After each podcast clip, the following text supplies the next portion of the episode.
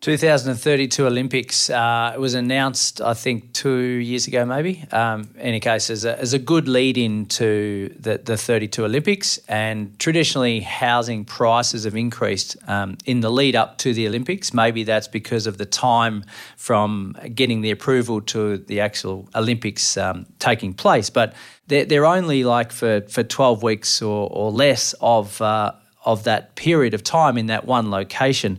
Um, there's a question here to say how will this affect Brisbane's property market before and after the Olympics? Yeah, it's it's not really about the Olympics, as you say. It's a you know it's a it's an event that, that comes and goes. But um, the biggest impact is going to be the infrastructure investment and the capital investment that goes ahead of the Olympics.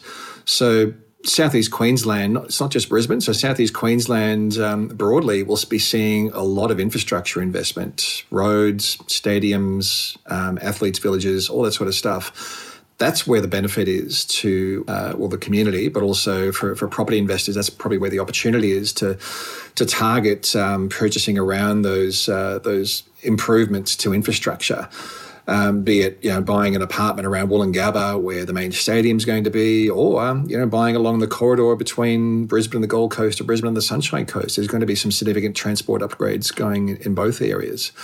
So yeah, I think that's probably the, the, the, biggest thing. The Olympics themselves, they'll put Brisbane or Southeast Queensland on the map. They'll improve the brand, the image, all that sort of stuff. That's great. But yeah, the, the lasting, um, the, the immediate and lasting benefit is going to be all around that capital investment that tends to drive property prices and uh, and drive employment opportunities as well. So we're basically saying that, that the migration into southeast Queensland is is far superior than anywhere else in in the country.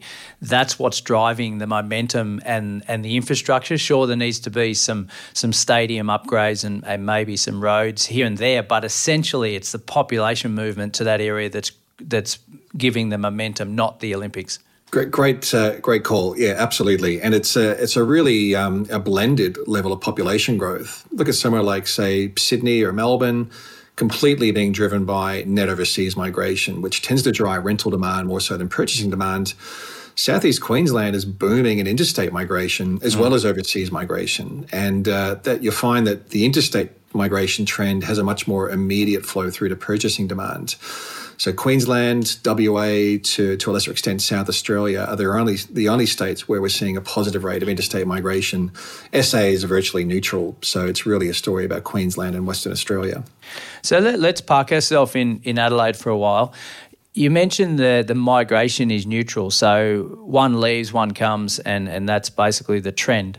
If there's no population growth as such, how is the property prices continuing to increase? Yeah, well, there is population growth um, from net overseas migration. So remember, you've got three three components of um, population growth. You've got a natural increase, so that's just mm-hmm. births minus deaths, interstate migration, and overseas migration. So we're definitely seeing South Australia's population increasing. It's below average. It's below the national average. From memory, uh, hopefully I got the numbers right here. It's about 1.6% per annum growth. I think uh, the national average is about 2.2 or 2.3% population growth. So Adelaide is, you know, pretty attractive for a lot of interstate uh, buyers as well. It's relatively affordable. Interestingly enough, for if you're an Adelaide local buying into that housing market, you probably wouldn't describe Adelaide as affordable because incomes, household incomes, tend to be quite a bit lower in uh, in Adelaide compared to the larger cities. So in Adelaide, for example, just looking at say dwelling values versus incomes, Adelaide's now got the second highest dwelling value to income ratio of 7.7 times, which is quite high. You know, mm. it's uh, more expensive than Melbourne uh, when you adjust for incomes. But I think the other thing, when you just look at, say, if you're buying from interstate and you just look at, say, the median value of a um, of a property in Adelaide, it's still relatively affordable. You've got a median house value uh, of seven hundred thirty thousand compared to Sydney at nearly one point four million. So it's about half, roughly half of what Sydney is. So that's probably the key attractiveness. Um, you know, if you can be on Sydney money and base yourself in Adelaide, for example, it's a it's a pretty good recipe for wealth. Probably the other thing about Adelaide, it's also got the tightest rental market in the country. You're looking at vacancy rates of about 0.3 to 0.5 percent. So maybe another opportunity there for investors uh, looking at um, you know, rental yields and so forth. They tend to be a little bit higher in markets like Adelaide and Perth, where, where rental markets are so tight.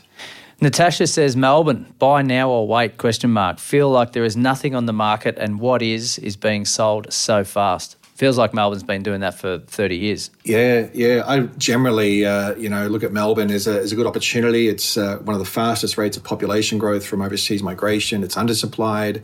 There's not a great deal of new development coming into that marketplace either.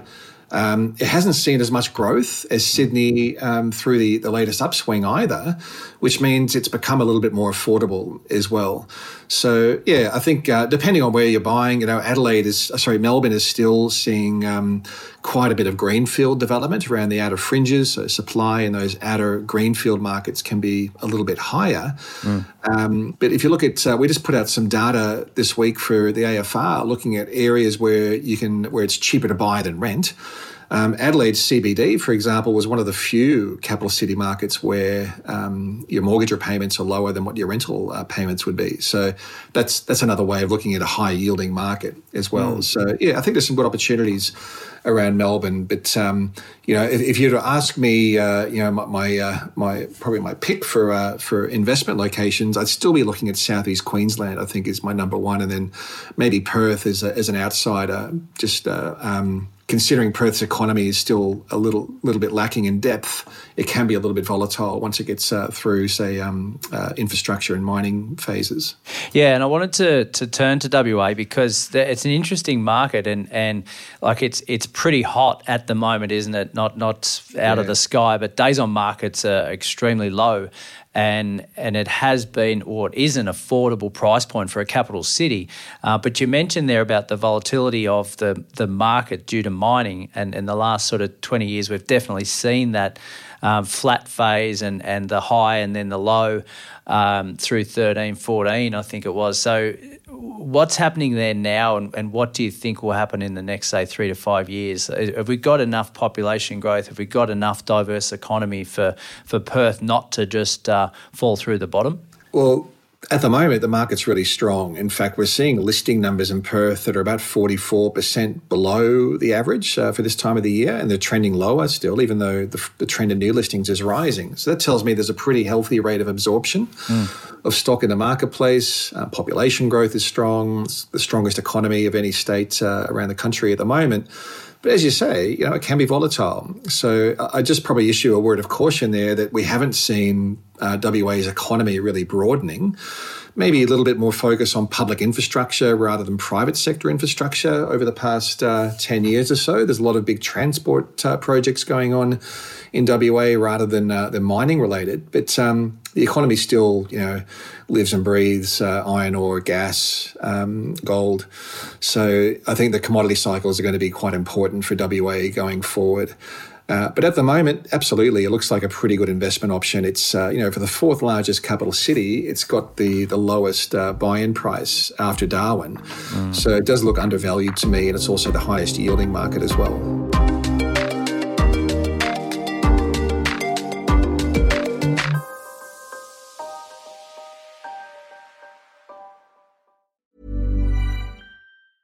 Hiring for your small business? If you're not looking for professionals on LinkedIn, you're looking in the wrong place. That's like looking for your car keys in a fish tank. LinkedIn helps you hire professionals you can't find anywhere else, even those who aren't actively searching for a new job but might be open to the perfect role. In a given month, over 70% of LinkedIn users don't even visit other leading job sites. So start looking in the right place. With LinkedIn, you can hire professionals like a professional. Post your free job on linkedin.com slash people today. We've talked about maybe some some good markets to invest in. You mentioned Southeast Queensland, and, and when we say invest, like buying our owner occupier is still an investment, right? We still have a, a, an idea of uh, creating wealth out of that as well. What what markets would you say? Look, I'm probably not too confident on those in the next sort of three to five years because of supply or just lack of population or, or government's not spending any money there. Are there any particular regions or, or types of assets that you, are no goes for you?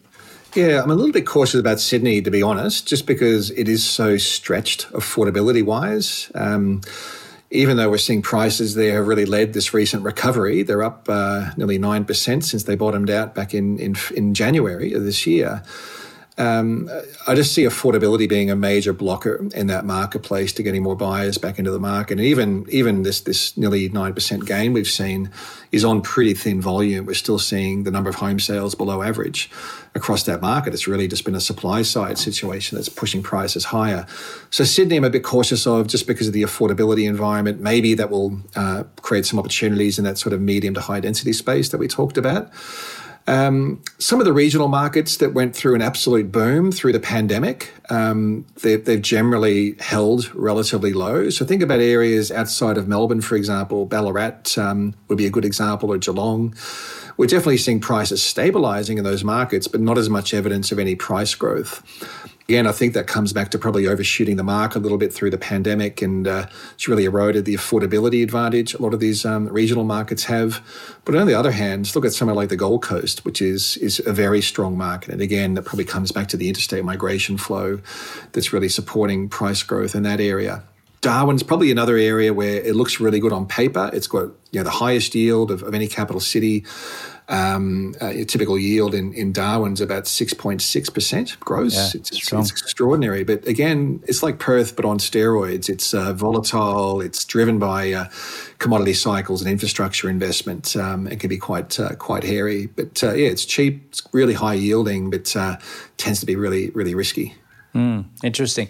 Well, for, for the Sydney people that are reaching out all the time saying, I can't afford to buy in Sydney, that's maybe music to their ears. Uh, what you've said today, Tim, is the fact that Sydney might not be growing at the, at the rate that it has been in the past, which gives every first home buyer a, a bit of a fighting chance, right? Yeah, absolutely. And, uh, you know, I think more and more people who are residing in Sydney will be stuck in the rental market, but they might be considering, you know, the, the whole rent investment uh, strategy. I think makes a lot of sense for, for Sydney siders investing outside of that market, um, continuing to rent, but just making sure you do have an investment strategy in place. Uh, um, but other cities seem to offer up better value for money to me and probably better uh, investment returns as well. Yeah, great.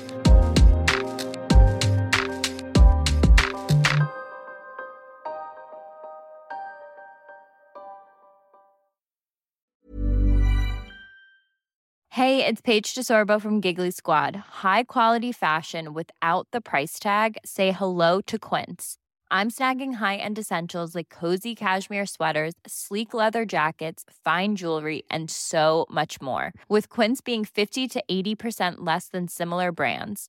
And they partner with factories that prioritize safe, ethical, and responsible manufacturing. I love that. Luxury quality within reach. Go to quince.com slash style to get free shipping and 365 day returns on your next order. Quince.com slash style.